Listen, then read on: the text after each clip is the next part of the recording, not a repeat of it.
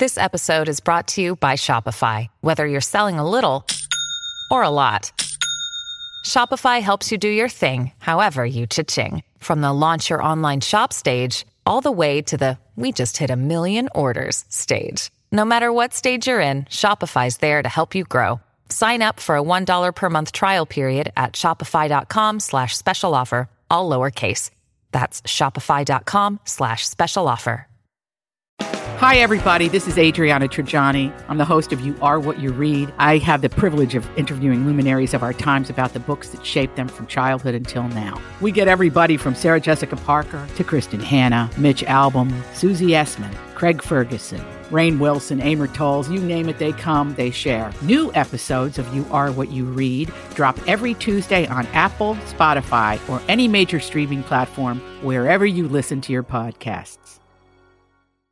Welcome to the family with Doug Sprinthal. Alex Brandt Bernard Rasmussen. Co-host Catherine Brandt. Oh God. Oh, that's That real was clear. Terrible. Andy Brandt Bernard.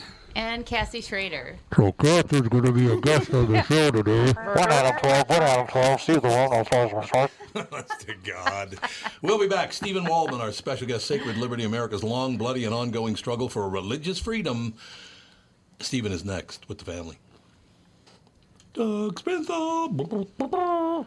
One week and two days away from uh, the third KQ Walser Tour to Cure bike ride. We are looking for even more people to sign up and ride. They shortened the route due to road construction. It's only 21 miles, so this is going to be easy peasy. Alex and her husband just signed up. They'll be joining us. We sure so will. It, Catherine. it really is fun. Catherine could go, but I think she has to babysit. She's watching she? the children. Oh, Just you know, Yeah. you could duct She's tape them in the bathroom. What, what's Put the 'em in the worst that could happen? Yeah. Yeah, for 21 miles, that would not go over well. Part of it's downhill. Call Let yourself me a man. out! Let me out! I want to get out! No, That would be you really can't. funny. it would be I want to snack! I have to poop! If you would like to join the team, email me, doug at walser.com, and I will get you all the appropriate information. But please do join us. Absolutely be great to have you. Walser Automotive Group, walser.com. Michael Bryant, Bradshaw Bryant, what's the latest? Well, basically, we're trying to represent people who have been hurt, then talk to them before they talk to an adjuster. Uh, one of the key points is to make sure you know what your rights are before you start talking to the insurance company and they start asking you questions or they try to settle your case early and cheap. Well, what's interesting to me is, you know, a lot of people have fear of attorneys. It makes them very uncomfortable. They get nervous about it. What should I do? I've known Michael for years and years now, and I would highly recommend you. So that should be good enough for everybody because I don't endorse people who are dirtbags. Well, I, I appreciate that, um, but I guess the key is is people think I'll charge them if I talk to them. Right. So a lot of people call me up. It's like, how much is this going to cost if you call me back? Like, you want me to call you back? How much will that cost? I don't charge people. The only way I get paid is if we recover, um, if we get money from the the other side. And there's a lot of people I talk to that I never get paid for that are just part of giving them advice to make sure they know what they can do and what their rights are. And your record's terrific as well, we should point out. That works. It's been good. It's been good, ladies and It's gentlemen. been good. And how do they contact you? And uh, e- either through our website, which is minnesotapersonalinjury.com, minnesotapersonalinjury.com, or at 800-770-7008. Michael Bryant, Bradshaw, and Bryant.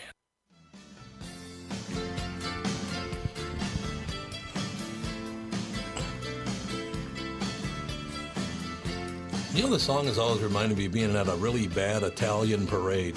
and then a ding, dingy, dingy, dingy, ding, dingy. Like, what the hell? Whatever happened to REM? I don't know. They just kind of I went think they retired on their multi-million dollar career. Oh, What's his name again? Michael Stipe. Michael Stipe. He was a crabby bastard. Yeah. He is a very crabby Quirky guy. dude. Yeah, he's rather quirky. Stephen Waldman, Sacred Liberty, America's long, bloody, and ongoing struggle for religious freedom. Good morning, Stephen. Actually, I guess it's afternoon. Good morning. Thank you Stephen. for having me. It's our pleasure. Sacred Liberty offers a dramatic, sweeping survey of how America built a unique model of religious freedom, perhaps the nation's greatest invention. Uh, Stephen Waldman, best-selling author of Founding Faith, shows how early ideas about religious liberty were tested and refined amidst the brutal persecution of Catholics, Baptists, Mormons, Quakers, African slaves, Native Americans, Muslims, Jews, and Jehovah's Witnesses. I'm going to leave it right there, Stephen, because it just got really depressing. yeah. Well, we'll get to it. There's a happy ending at the end of this. Good. Is that there there is a there is a myth that we all this country started with religious freedom because the the pilgrims came over to avoid harassment, but the the Puritans then went uh, quickly to hanging Quakers themselves for the crime of being a Quaker. So so it was always uh, you know religious freedom early on was like I want religious freedom for myself, but not for other people, and so it was really kind of shallow, and we had these brutal, horrible things that have happened over the last 150 years. Uh, the one that was most shocking to me was that uh, in the 1830s, the governor of Missouri actually issued an order calling for the extermination of all Mormons in the area. God. So I had no idea. So it's so it it uh, it took a lot of sacrifice and a lot of bloodshed and real courage, but we did to get to the happy ending, uh, happy-ish. We did eventually Happy-ish. develop this. Uh, yeah, there's a little asterisk. Yeah, there's a little yeah. asterisk there, but we did eventually develop this model that I think is is you know as I said one of the greatest inventions and exports that we have, and ought to be a model for the rest of the world, where we really do have a, a, a lot of religious freedom and it's very robust. But it, it took it took a lot of blood to get there. Why is it, do you think, Stephen, for human beings to always have to struggle over beliefs and always have to fight over beliefs? Because basically, uh, now we do have religious freedom in the United States, except for Christianity's kind of on the downside of that now, and I don't know why they singled Christianity out. I'm not that religious a guy, Stephen, but you know, my mother was a big time Roman Catholic, and I loved my mother. And look, I'm not smart enough to know if there is or is not a God, but all the people on, on the, the the very far left, because these were pretty far right believing people, really, you know, close to the vest. Well, on the far left now, we condemn people and actually try to ruin their lives if they don't think and believe what we think and believe.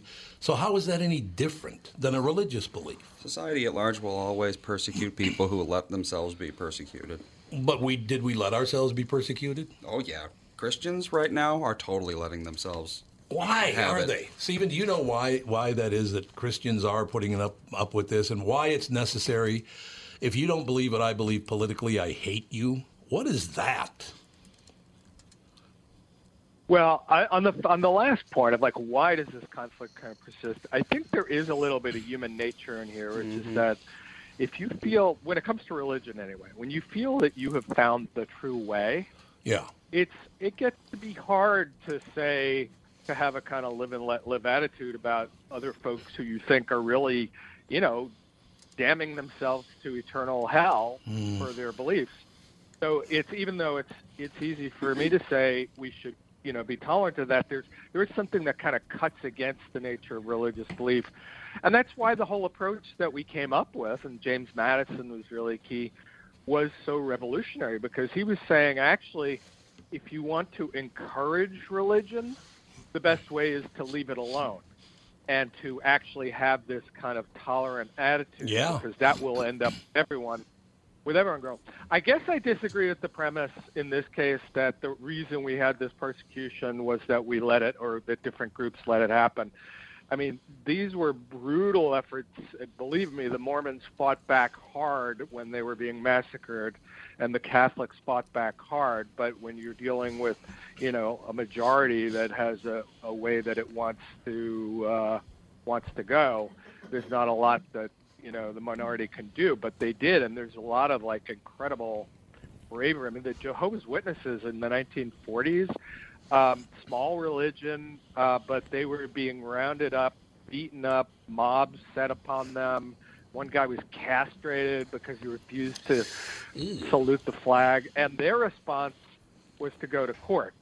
And they ended up suing and, and winning all these cases that ended up with uh, helping the rest of us.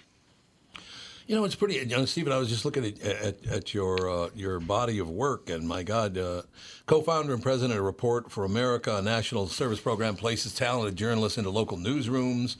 His writings have appeared in the Wall Street Journal, New York Times, Washington Post, Newsweek, National Review, Christianity Today, The Atlantic, First Things. Are you one of the few people that I mean, Christianity Today and the Washington Post don't have a whole lot in common. So I think that's terrific that you've written for both. I'm serious. I'm being very serious. I think it's great that, that you could you could write for both of those really publications. No, it's true. Well, I've I've really I've really tried, and I of course get teased by friends and family for the, the the range of different publications. I just had a piece uh, this week in the National Review. Uh, on the one hand, and I have a, one coming out in a liberal publication soon uh, as well. But I, I feel like, you know, one of the problems we have right now is that people are, as you were alluding to, are so quick to demonize each other Yeah. and not take a minute to actually understand the the positions of other people. So, like as an example, on, on the question that you asked before about Christian modern Christianity being uh, attacked. Uh, so here, here's my view on that, which you may not like entirely. Just, I think actually modern Christians, uh, the complaints about persecution are exaggerated and um, politicized. But I also think there's some grain of truth to it, which I know is a bit of a mixed message. But you know, I, I I sort of look at the way people talk about it on both sides, and I feel like neither of them are true. Like on the left, you'd you'd get the sense that Christians are all a bunch of bigots, and there's nothing to that. There's Right. nothing to worry about. You listen to the religious conservatives, you'd think that you know Christians are being hung up on the on the the hillside um, and persecuted. You know, in fact, you know, persecution is much worse for Muslims and Jews right now than it is for Christians. But I just wrote a piece that basically was, I guess I was, it was an article directed to people on the left for why they shouldn't caricature conservative Christians and trying to help them understand the very legitimate concerns that Christians do have. So even though I think they're exaggerated, I don't think they're made up. And I think there's something real there about the fear that secularism can turn religion into having second class status. I, I I understand what you're saying, and I agree that, but there's something that's uh, that really puzzles me, is that when the discussion is about Christians, it's assumed that they're all conservative. When there's a Yeah. there's a lot of liberal Christians, and I happen to Like be you, one. yeah. And you know, you could argue that the guy it was named after was a pretty liberal dude, right? The last will be first, so on and so forth. Right. Right. So I just it's yeah, wonder I, I don't know why we're so quiet That's and why we point. get uh, Great painted with such a broad brush as that we're all, you know, The most uh, Christian group in the country is Hispanics. Yeah. Oh God, yes, absolutely. Well, it's the it's the abortion issue, isn't it? Mm, not so much anymore. No, but I mean that's what the great divide politically seems to be. Yeah, I don't know. I, Stephen, the problem that I have with the whole deal is when, when the three attacks that happened in the last couple of months, when a mosque was attacked, it was Muslims. When a synagogue, two of them unfortunately were attacked, it was Jews. When uh, a Christian church was attacked in Sri Lanka, it was Easter worshippers. And I do have a problem with that in that, and I wouldn't ordinarily if if uh, President Obama had said Easter worshippers and then Hillary Clinton had said Easter worshippers, but when 16 different liberal politicians referred to those people as Easter worshippers, it indicates to me there's a problem with the even the word Christianity, which I don't really understand. Yeah, I, I don't know the answer to that one. I do think that there's a. I, I'll give you a little example from my own life that sort of small and funny, but I think got at this issue. Uh, We were taking our kids to. Uh, they were at a, a elementary school, Montessori school, and it was like the winter concert, and they were up there singing American Pie. And they we got to that place of, "Did you write the book of love? Do you have faith in God above? Everybody tells you so." And I was like, wait, everybody tells you so? That's not the lyric. That's right. I remember this song. There- there- It was, you know, the actual lyric is, if the Bible tells you so. Yeah, the right? Bible tells you so. So yeah. it's like, why did they why did they take that out? And I think it was this like hypersensitivity of you know what, not wanting to uh, you know offend people who might be offended by the word Bible, but they didn't take the other point of view of like, well, yeah, but taking that out might offend someone who does believe in the Bible. Right. So that's like, Right. I think that's a sign of example of what I think is a real like you know, I, I don't know whether to say it's on the left or among some group that is like really isn't comfortable with talking about religion or, or with religion having an important role role in society. So Mm-hmm. I, I do think that's a real thing.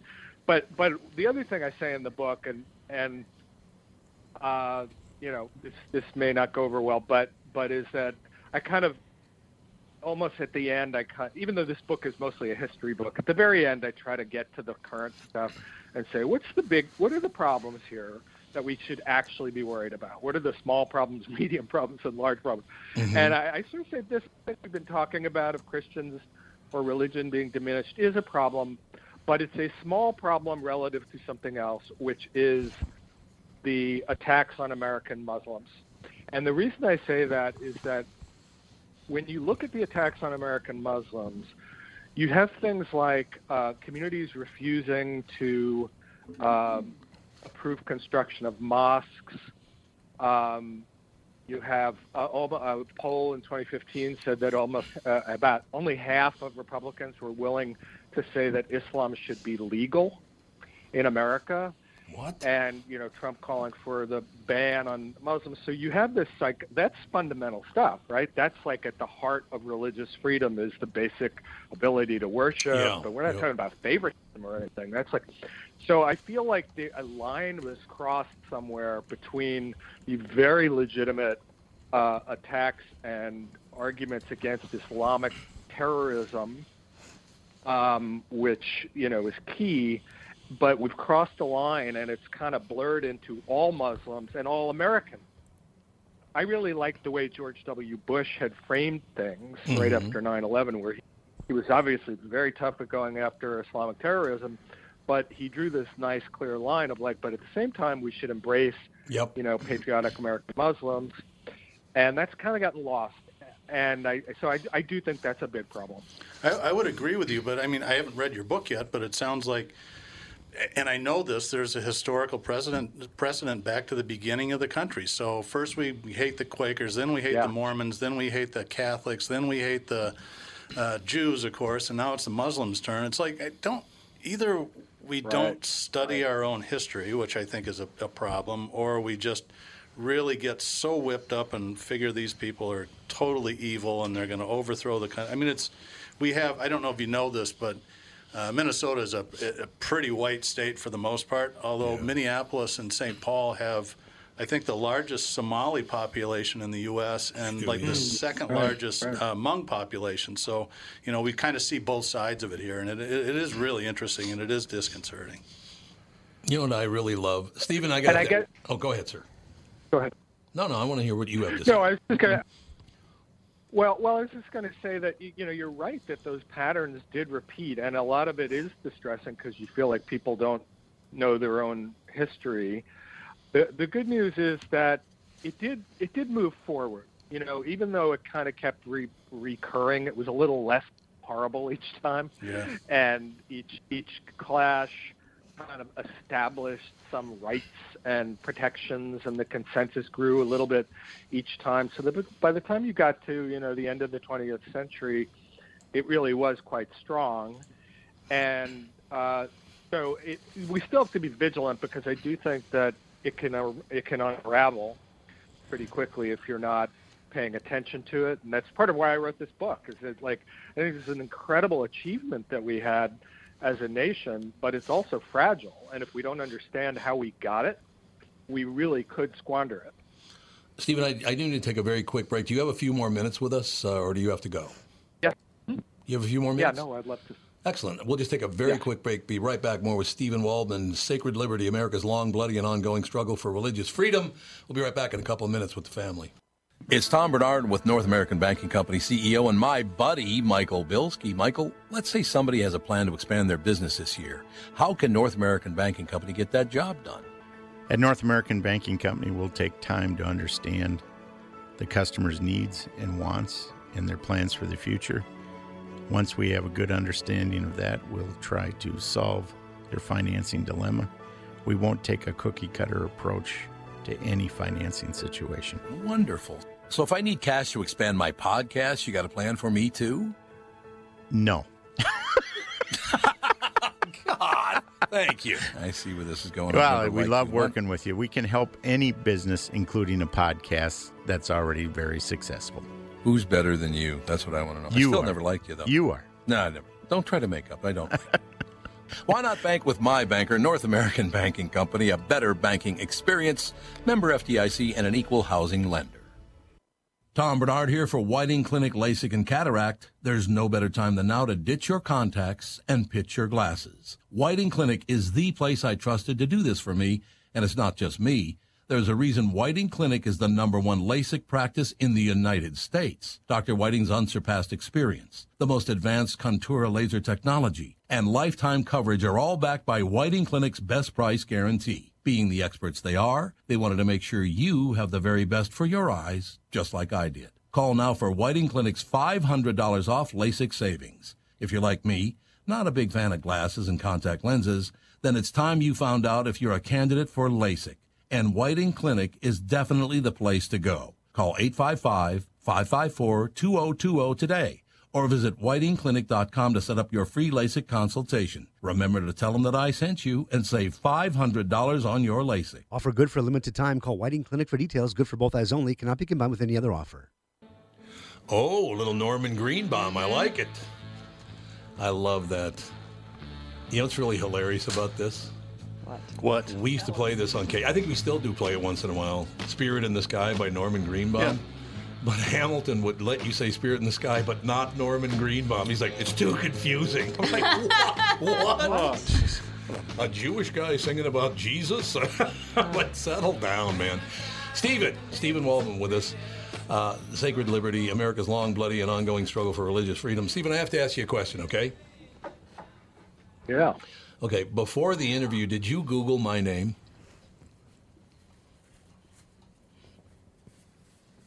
Did I Google your name? Yeah, did you did you do any research Uh, on me? I, I did, but then I got interrupted and didn't get to the end of my search. It's really what great. should I have found? No, no. The great thing about it is I can always tell when somebody has Googled my name because they go, I don't know how this will go over. oh, it's very funny. So, Stephen, I, I, I am not what they por- portray me to be on, on Google. I'm a pretty centrist guy. I, I'm not against religion or, or anything like that. But Drives a Camaro, smokes Newports, goes to gun rallies. I don't do any of that, that. stuff. But in any case, I, I look like a, a, a much worse person on Google than I am in real life, and I can always tell when somebody goes, "I don't know how Ah. this is going to go over, Tom," but I love that, Stephen. I good, I actually have a good time with well, it. I now I have to go back and I have to go go back now and research more. I hadn't uh, hadn't gotten that far. Well, if you can, you- can come up with anything that's wrong with a human being, it's in there. Believe me. Uh, just the way. Oh, Cassie's over here laughing about it because she knows it's true. in any case, Stephen, great having you on. Again, the book is called Sacred Liberty America's Long, Bloody, and Ongoing Struggle for Religious Freedom. And I don't want to get too far off topic, but I do want to ask you a question because it came up yesterday. Uh, I had a, a bank meeting, and a bunch of the bankers were sitting there talking to me, and they were asking me about. They were big fans of the. I do a morning show in town as well, and they were talking about the show and all that, and and it came up that the vice president of the bank didn't see any difference between being uh, religious or being uh, so faithful to your political party that it's become a religion. He said there's really no difference with these people. Do you see? Did you feel that same way that that you take any issue to the nth degree, it becomes a religion? Yeah, I think you're right, and and then sometimes they reinforce each other too. Yes. So you have people who have become, uh, you know, partisanship or their political party has become like a religion, and then their religion teaches them that that's the correct party. Yes. Um, so it like double doubly reinforces itself and makes really any kind of actual conversation really difficult. Yeah, it does. It, it absolutely does. But I love your take on all these things. That it's just, uh, you know, has, has, has there been a group of people that haven't been tortured in some corner of the world? My God, it seems like everybody's gone through it. I, honestly, you know, if you look at um, if if you look at the statistics and say, well, who was the um, majority way back in the beginning of our country? The majority religion basically was the Puritans, the Congr- which turned into the Congregational churches, and the Anglicans, which turned into the Episcopalians. So, if you flash forward to now, George Washington. those two groups make up about 1.4 percent of the population today. So 98% of Americans come from religious minorities that were persecuted. So wait a minute. Let me interpret So this a little bit. You're, you're saying that Anglicans are bad at sex, basically.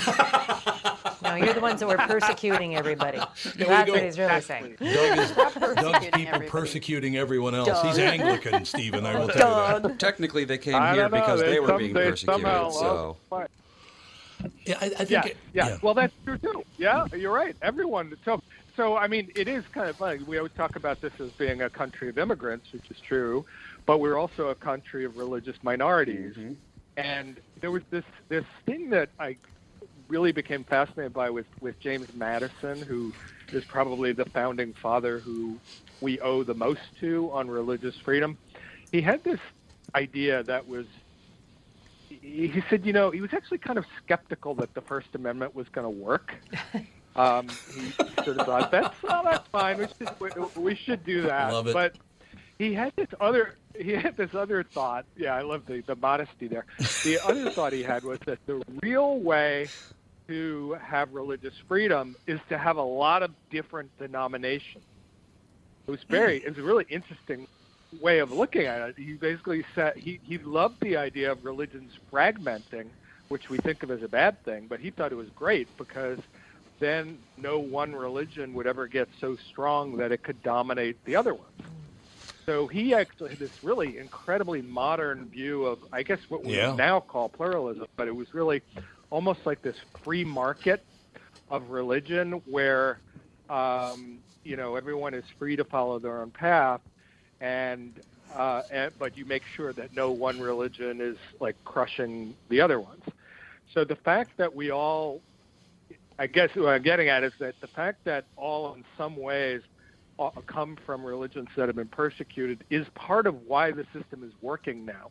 You know, we have this, uh, we all have this heritage as a religious minority, um, and it has led to us having a little bit of a all for one, one for all attitude about religious freedom that, you know, we all have to accept differences and accept religions that we don't agree with or might even be harmful uh, for the whole system to work. Stephen, I gotta I gotta tell you my favorite joke of all time, and it has to do with exactly what we're talking about, being judgmental. Um, Richard Pryor took over the the script from Mel Brooks of the movie Blazing Saddles, and the era that's set in the old West, you know, pretty much.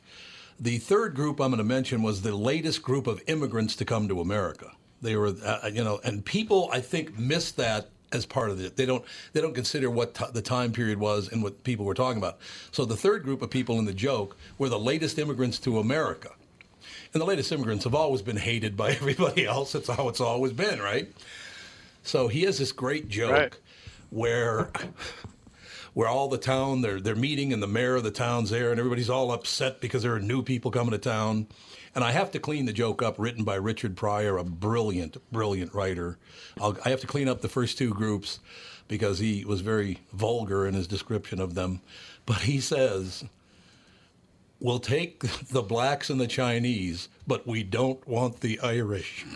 Which I think is the most brilliant joke ever written because they were the latest immigrants to America and everybody hated them. It was, it's brilliant. It's really true.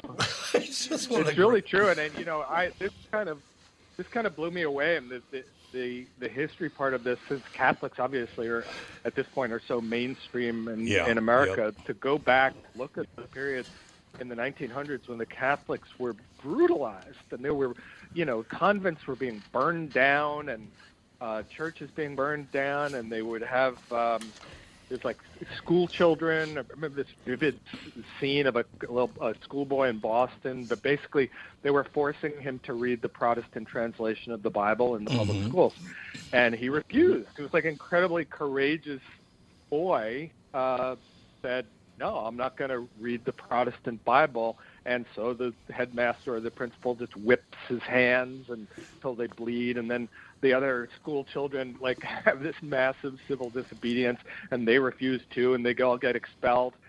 and it was like you know it was exciting in some sense because the school children had such incredible bravery to it, but it also just reminded you of the the the persecution and the bigotry against Irish Catholics in particular. Oh, yeah. was so strong, and the rhetoric in some ways, you know, you listen to some of the rhetoric, and it does sound a little resonant. They say they're they're violent and they're going to come over. It's more than a and, little uh, resonant. take- you can you can just take the exchange the country. names. Take out Irish Catholic and put in Yeah, Muslim. It's the yeah. same It's the stuff same thing, a hundred yeah. years later. It is.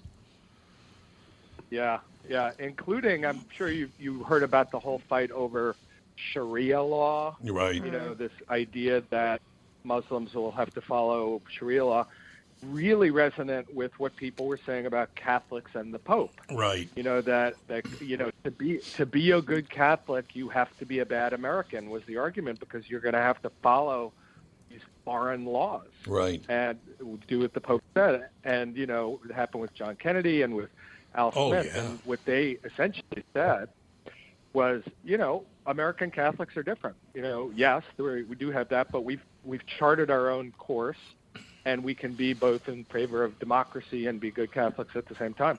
Yeah, it's amazing, Stephen. When I was, uh, I guess I was eight years old when John F. Kennedy was elected president, and being, I was going to Catholic school at the time, and I do remember people saying, "Oh my God, you people, we're the Pope is going to be running the country." I remember them saying that over and over again. They were Ah. terrified that the Pope was going to run Wow. America. Oh yeah, I, remember that very clearly. Wow. It's an amazing time. That amazing, right up until 1960. Yeah. And yeah. then, uh, you know, in Al Smith, the 1928 election, when Al, Smith, was the first Catholic who lost very badly, partially because of this, was, it, it coincided with the rise, the second incarnation of the Ku Klux Klan. Right. And the second incarnation of the Klan was mostly about being anti-Catholic Yep. and they would uh, when Al Smith ran, he would they they basically one of the most amazing ones was they they circulated a photo of the Holland Tunnel, the new tunnel in New York City, and said the real reason this tunnel was built was it's going to be a passageway for the Pope to come to America and rule rule the land. What? And that was that was circulated. It was that was part of you know the real reason. There must have been an That was IQ test you had to flunk long in ago. order to get into the Klan. exactly. Why would the Holland Tunnel be in a? He's going to come into New Jersey and then come through the tunnel into New York City. What? Yeah, He does it- Because if Right, he was I a real Christian, he could just walk on water, right? He wouldn't need the Sneaky, tunnel. sneaky Pope. Well, that, that's true. And he, if he was oh. really smart, he would know that the traffic would be too bad. exactly. It'd be horrible to Just try to get in Midtown there. instead. Smart, smart guy. Stephen, we need to Yeah. talk to you more often. A ter- terrific conversation. Sacred Liberty, America's long, bloody, and ongoing struggle for religious freedom. Stephen Waldman, W A L D M A N. The book is available on Amazon and everywhere else. Great conversation, Stephen. What I really like is you probably have you know seven people right now sitting at microphones and on the telephone who have differing views, but somehow we all got along. How's that possible? I love it. We should franchise this. We should franchise it, Stephen. Thank you so much for your time. I hope we talk again soon, sir. Thank you. I would love that. Thanks for having me. Bye bye. Our pleasure. Isn't it nice to talk to even keel people? Th- That was interesting that you picked up that he'd Googled you before because I Oh, kept yeah. saying, "Why is he? What's he worried Yeah, about?" you here?" can tell. He's like, uh, "This tell. might not play very well in Poughkeepsie, but um, Funny. This know. might not be very well received, but yeah, I can say, "Uh oh, he Googled me." Because if you haven't Googled my name, you're gonna. Oh my God, it gets a little harsh. I will tell you that. The worst human being ever born, and he's a friend of Doug Sprinthal's, That makes it even wor- worse. Even worse than that. Yeah, well, the Anglicans came to America to escape persecution. yeah, Yeah, uh, I mean, came over here and started the country. But I, I, it's interesting. I didn't realize we're only one percent of the population. I That's know. pretty funny. I didn't know yeah, that because. Franklin and uh, George Washington were Episcopalians. And, anyway, Turtle Dove and I once in a while pop into the Episcopal Church down in Florida, and we just love the place. Well, it's like Wonderful. Catholic light. It's It is twice Catholic. the fun, half the guilt. Yeah. I mean, they just said, all right, let's keep all this stuff, get rid of the Pope, and you can get divorced if you want to. yeah, and, But and you know what I was talking about? marry. There is a very liberal side of the Anglican Church, and Yeah, in there fact, is, the yeah. Gay Pride uh, uh, rally always starts at St. Mark's, which is the Episcopal Cathedral right down the street from the Basilica. Right. Matter of fact, it's so close when my mother, Toots, moved here from Long Prairie, Minnesota. She didn't go to the wrong one, did she? She went to St. Mark's. Oh, and she went for a few weeks before she realized this is not a There's Catholic no confession Oh other than God. that. I mean, some of the old back They're then. not saying all the same words. in words. some of the old It Episcopal churches, they still swung the incense They too. absolutely did. Yeah, so it was right there, the Basilica. Because I, I went to first, uh, well, three months of first grade at the Basilica. So that was a very big Yep. deal. And by the way, uh, you want to talk about dating myself. Um, when I used to go from our house at 12th and Spruce Place, which is on the, what would that be, the west side, I guess, of Loring Park. Yeah, right by the old Eitel Hospital. We walked down a regular street to get to the Basilica. Oh wow! And it is now I 94. Yeah. so, Oh my God. That is dating Your dad's yourself. got a few years on him. I, I point that out. Yeah, it was like a regular two lane street, and one lane on each side. For donkey carts. Oh boy, don't you have to hit it early, Catherine? Isn't it time for you to hit the, The road? original wheel. We will be exactly. But I could picture that in my mind now, looking down that street and seeing the beautiful basilica. And it is a gorgeous church. Oh, it's gorgeous. Well, so St. Mark's. Yeah. Magnificent church. But I remember walking down a little sidewalk on that regular street, and now it's I 94. Pretty amazing. We'll be right back. Another great guest coming up next with the family. What are the things you want to avoid when it comes time to sell your home? Hey, it's Tom with my realtor, Chris Lindahl. If you're like most people, it's things like open houses, staging, decluttering, repairs, maintenance, and all the people coming. What are the things you want to avoid when it comes time to sell your home? Hey, it's Tom with my realtor, Chris Lindahl. If you're like most people, it's things like open houses, staging, decluttering, repairs, maintenance, and all the people coming through your house. Hey, Tom, the Guaranteed Offer program from Chris Lindahl Real Estate was created for people like you so that you can avoid the things that you don't like doing when it comes time to sell your home. We have been presenting offers for homes in most price ranges. Homeowners are loving our Guaranteed Offer program, especially how much money they are making on their home sale without the inconveniences. So, this program is for all price ranges and conditions, including perfectly maintained homes. Most homes do qualify. To see if your home qualifies, go to chrislindahl.com and click Get Offer right now. Will you be the next homeowner to accept an offer from our Guaranteed Offer program? Find out now. If you qualify, you will get an offer in 48 hours or less, and the best part is you get to pick a closing date that is convenient for you and close in as little as three weeks. Go to chrislindahl.com right now to see if you qualify or call 763 401 SOLD. That is 763 401 SOLD. I'm talking to Neil Sheehy, ex NHL defenseman. Neil, you've had great success following the Nutrimost wellness plan. How much weight did you lose? Tom, I dropped over 63 pounds in 44 days, but more importantly, I know how to keep it off. That's great. What makes Nutrimost different from all of those other programs out there? In addition to my success, I have two brothers and two sisters who had great success on the Nutrimost Wellness Program. And collectively, we all lost a total of 222 pounds on the program. My brother and I were so impressed that we decided to open up a clinic in Plymouth. Find out how and why Nutrimost is unlike any other weight loss plan by attending the Nutrimost free dinner at 6:30 p.m. on Tuesday, June 4th at Jake's in Plymouth. Nutrimost guarantees that you lose 20 pounds or more. Register for the Nutrimost dinner or schedule your immediate consultation. Call 763-333-7337. That's 763-333-7337. And our guest just called in. Magnificent. Perfect timing, ladies and gentlemen. We are back. Transformed a Navy SEAL's unlikely journey from the throne of Africa to the streets of the Bronx to defying all the odds, Remi Adeleke. How are you? I'm doing great. I'm doing great. How about yourself? Things are going well. So, was I close with Remi Adeleke? Yes, yes, yes. Remi Adeleke. Oh, thank you. See, now I sound like I'm educated. What do you think of that? I sound like I'm smart, which is totally very. uh, this is amazing. Just the name of the book transformed a Navy SEAL's unlikely journey from the throne of Africa to the streets of the Bronx to defying all odds. Remi, I'm going to sit here and be quiet and listen to your story. What a great story. Thank you, thank you, thank you. Yes, it's a crazy, crazy journey that I've been on the past two years. Uh, yeah, I was, I was born in I was born in Western Africa. My father, he was a well-known Nigerian engineer. He engineered one of the first man-made islands in the world, and because of his success, we were really, really wealthy. And then uh, in 1987, the Nigerian government decided they wanted to strip my family and my father of all of our assets. There's so much more to the story. I explained it in a book. And uh, when they, in the midst of fighting the Nigerian government, my dad died. And when he dies, we go from rich, traveling the world, nannies, cars, drivers, eating at the finest restaurants, to absolutely poor, having not a nickel to our name. And so my mom, you know, being the, the strong woman that she is, she permanently relocated my brother and I to the United States. And I grew up in, in New York City in the Bronx. And that's kind of where my American journey starts. Remi, uh, so I have to ask you a question. How old were you when this all happened? I was, I was five. This is 1987. I was five at the time. You're only five years old, and you lose your father. You lose your life, basically. Now, did your mother come to the United States with you?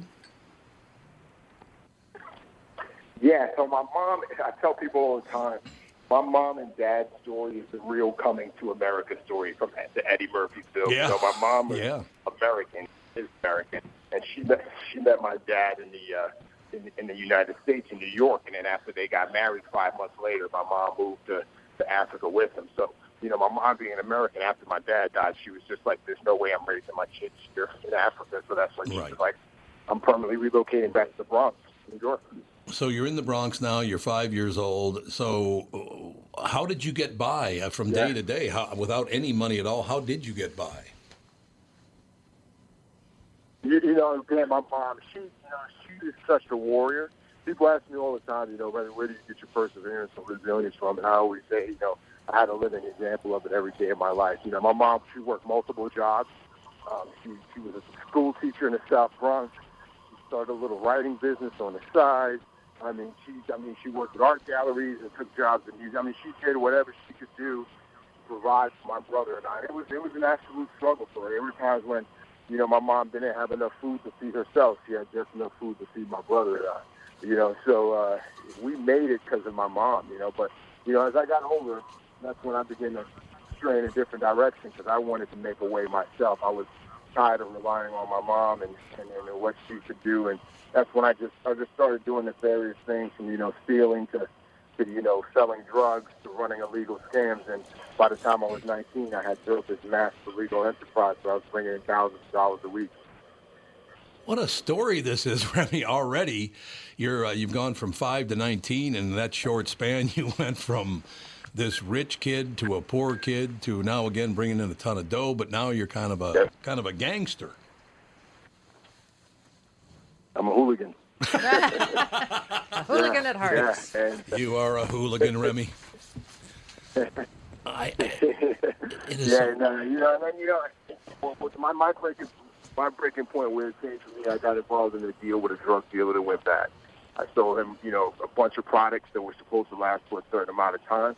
It only lasted for a fraction of that time, and he came knocking on my door, and uh, he threatened my life and essentially threatened my mom's life. And Oh. you know, I, I went out to the streets and went back, and then that's when I kind of decided I'm getting out of this game, and I didn't. I, I laid low for six months until you know I finally decided in, in June of 2002 I need to I need to get out of here or I'll end up dead or in prison. So that's when I went to go join the military, and uh, that's kind of where my military journey also started. You know, I, I went to the recruiter's office, and one of the things she did, the recruiter who I ran into, she ran my background and found out I had two warrants out for my arrest.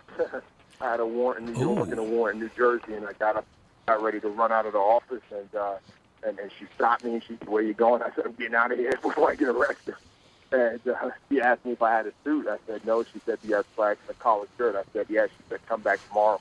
And I came back the next day, and she was in her dress uniform, and she took me to both judges, uh, the judge in New Jersey, the judge in New York, advocate on my behalf. Both judges unanimously fought my record. And then she took me to the uh, Navy MEPS, and she fudged the paperwork at the MEPS, and that was how I was able to get into the Navy. So at this point, Remi, you're only 20 years old, right? Yeah, I'm 20 at this point. You're, at this point, you're 20, so you've been through all that. Now you're going to be. Now, did you did you know that a SEAL is what you wanted to be, or did you just want to serve to, to get out of the trouble, get out of the streets of the Bronx? I mean, did you always want to be a Navy SEAL?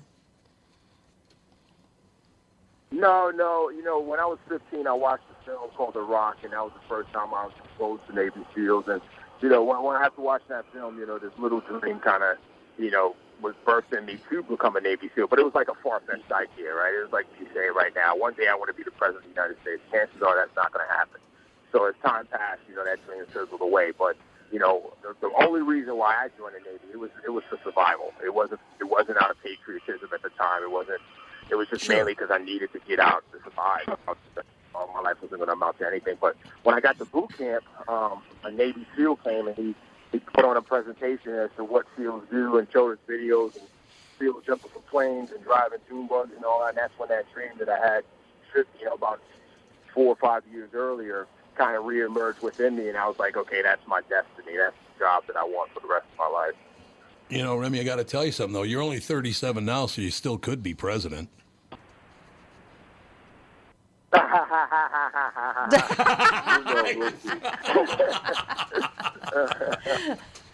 Well, you know, think about never it. Never too late. It's never- It's never too late, and you're actually you're not old enough to be president yet, are you? I think uh, Barack Obama was 42. No, you have to be 35. Oh, 35. That's Yep. right. Yeah, you're right. 35. But I think that the Yeah, youngest yeah, yeah. president I, was Barack. think I may, I'll, I'll be 37. Yeah, I'll be 37 in August, so I think I, I think I still got a shot right now. Go ahead and run. Everybody else is. Yeah, everybody else is running, Remi. You may as well run. Start your own party, the Adeleke Party. Yeah. I like it. I could become a follower of the Adeleke Yeah. Party. I'm not too wild about it. Yeah, that'd be great. So Hey. you're a Navy If I, SEAL now. if, if I get a lot of attention for it, I think I'll do it. I like it, man. Like I said, I'll, I'll campaign for you. What we have to choose from right now is not exactly what I'm looking for, so uh, I, I could I could do that in a, in a minute. Did you know? Well, first of all, are, were you chosen to be a, to, to try SEAL training, or did you all of a sudden decide I want to be a Navy SEAL? How did that happen? Yeah, I, I decided. yeah, I decided I wanted to do it after watching the presentation at at, at, boot camp, and then you know I, I couldn't go straight to BUDS, which BUDS is basic underwater demolition SEAL training Right. out of boot camp because I wasn't qualified. I couldn't swim. I didn't have the academic scores, and I was super skinny. I could barely do a push-up.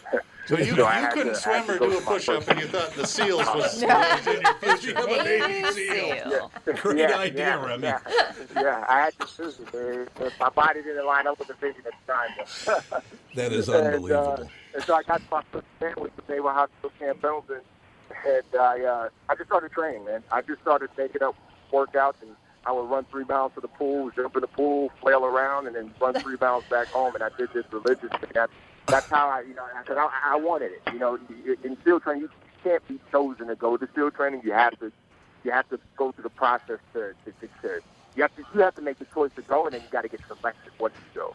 So uh, after I made the choice, I went through the selection process, and I got accepted, and I and, and I ended up going to SEAL training. That is unbelievable. Uh, we're talking to Remi Adeleke about his book, Transformed a Navy SEAL's Unlikely Journey from the Throne of Africa to the Streets of the Bronx to Defying All Odds. You have defied all the odds. Uh, How did you? How do you think your family kept it together? Your mother and and you and your sibling, right? There were just three of you.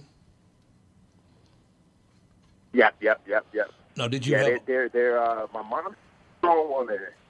She, she kept it together always, you know, really, really well, man. My, you know, she's, uh, she's so happy, uh, you know, as to how things turned out. God, I just, you know, so your strength probably did come from your mother. Your mother's, you know, a very strong woman. Um, it, what did she think of all this while this was happening? Uh, what did she think of all of it? She, well, at first she was when when I went to go no, she was terrified. She was just like she had a brother. Her brother, he was in the Korean War, and uh, he got he got hit with a, a grenade, and he was like permanently crippled for the rest of his. Life. I mean, matter of fact, he was in the VA hospital for the rest of his life. Oh. And so, you know, my mom was just petrified.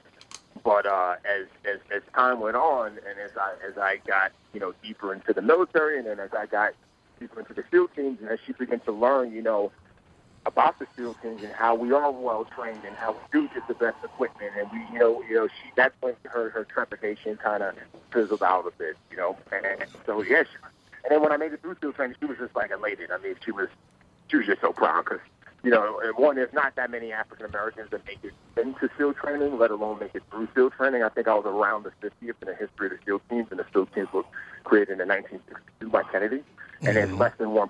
So, so for my mom to be in my graduating class, especially being the only African American in my graduating, she was just elated. She was just like, wow, I didn't see this coming. Yeah, before before uh, Kennedy was is, UDT right? Underwater demolition teams, pretty much, right? Yep, yep, yep. It was under UDT, and then he uh, for for Vietnam, he decided we needed a new unit, and uh, that's when he, uh, in January 1st, 1962, he said SEAL teams was turned the UDT into the Navy SEALs. That's when it started. So now I see, uh, I'm looking at your bio right now. It says uh, Navy SEAL, entrepreneur, writer, successful husband and father, and actor. You got it all going still, Remi. You're, you're a- sounds like you're a hardworking guy. Uh, yeah, yeah. I mean, uh, for me, you know, I just try to, when I leave this earth, I want to know that I've exhausted every part of this shell called the human body. And, um, you know, a lot of that has come from me being a SEAL, you know, just striving for excellence, always striving to get better, challenging myself, not being content with the norm. That it just drives me, man. So I'm always trying to be open to new opportunities and seeing how I can operate in those opportunities, you know. It is amazing, Remi. You just you just left uh, service what two years ago, two three years ago. Three years ago, yep. God, it's one in a one. You got a whole world. Well, first of all, we talked you into running for president, so that's good. I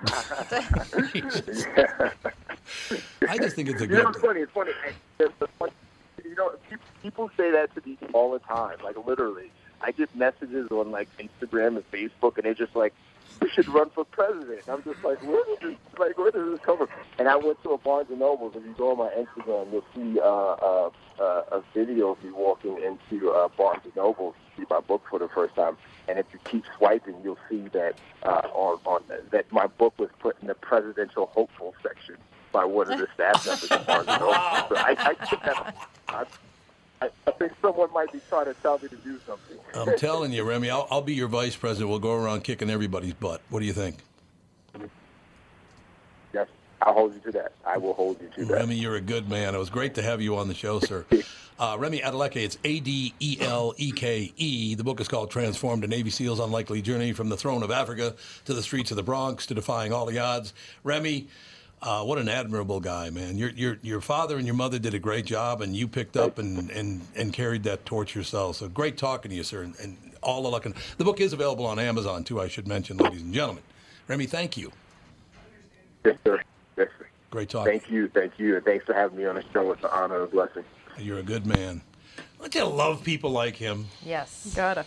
What a great story. Yeah, I mean, Yeah. your dad gets killed. You're on. You're rich as hell in Africa, and your dad gets massacred. And uh, I, I missed the part of why. What what happened? Why was his father killed? Nigerians decided that they didn't want him around anymore, Oh. so they wiped out pretty much Yeah, everybody. Nigeria's had a bit of uh, murder in their history. Yeah, they kind of like like that murder thing. But yeah, his father. They, they murdered his father, and then mom, who's an American, brings him back to uh, to the streets of Bronx because they don't have any money. I mean, it's amazing. Go from being extremely wealthy to totally flat broke. What a great story. But that's America, isn't it? It is. I, that's what I love. There's people, ah, America sucks. Oh, yeah? Why don't you ask Remi Adeleke what he thinks of America? You know what I mean? Did pretty well. Yeah. I just think it's so. I think it's terrific. So, Doug, we're about to start. in About ten minutes, we're going to start car selling secrets. That's what right. do you got? co- What well, do you got cooking? uh, joined by one of my favorite people in the company, Brett Judy's. He's uh, how Brett, he you- says it to everybody he brings in. It's one of my I know, you don't have to tell him that. I'm sure he does.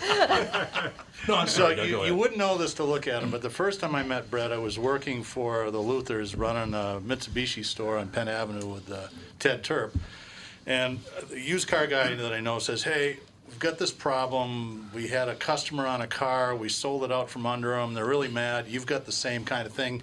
Can we show and tell it? Which is something that dealers will do with each other, right? They'll mm-hmm. basically it means, yeah, come grab my car, try to put your deal together so you don't get in trouble. And if it works out, I'll, you can just buy it from us and sell it to them. Sure. So this guy comes in, and imagine the guy sitting to your right, Catherine, with a Jew fro about this big. Uh, What? Jufro? We'll take a break here and be back Uh, in five minutes uh, with car selling secrets. Jeez, Uh, you, you can say that.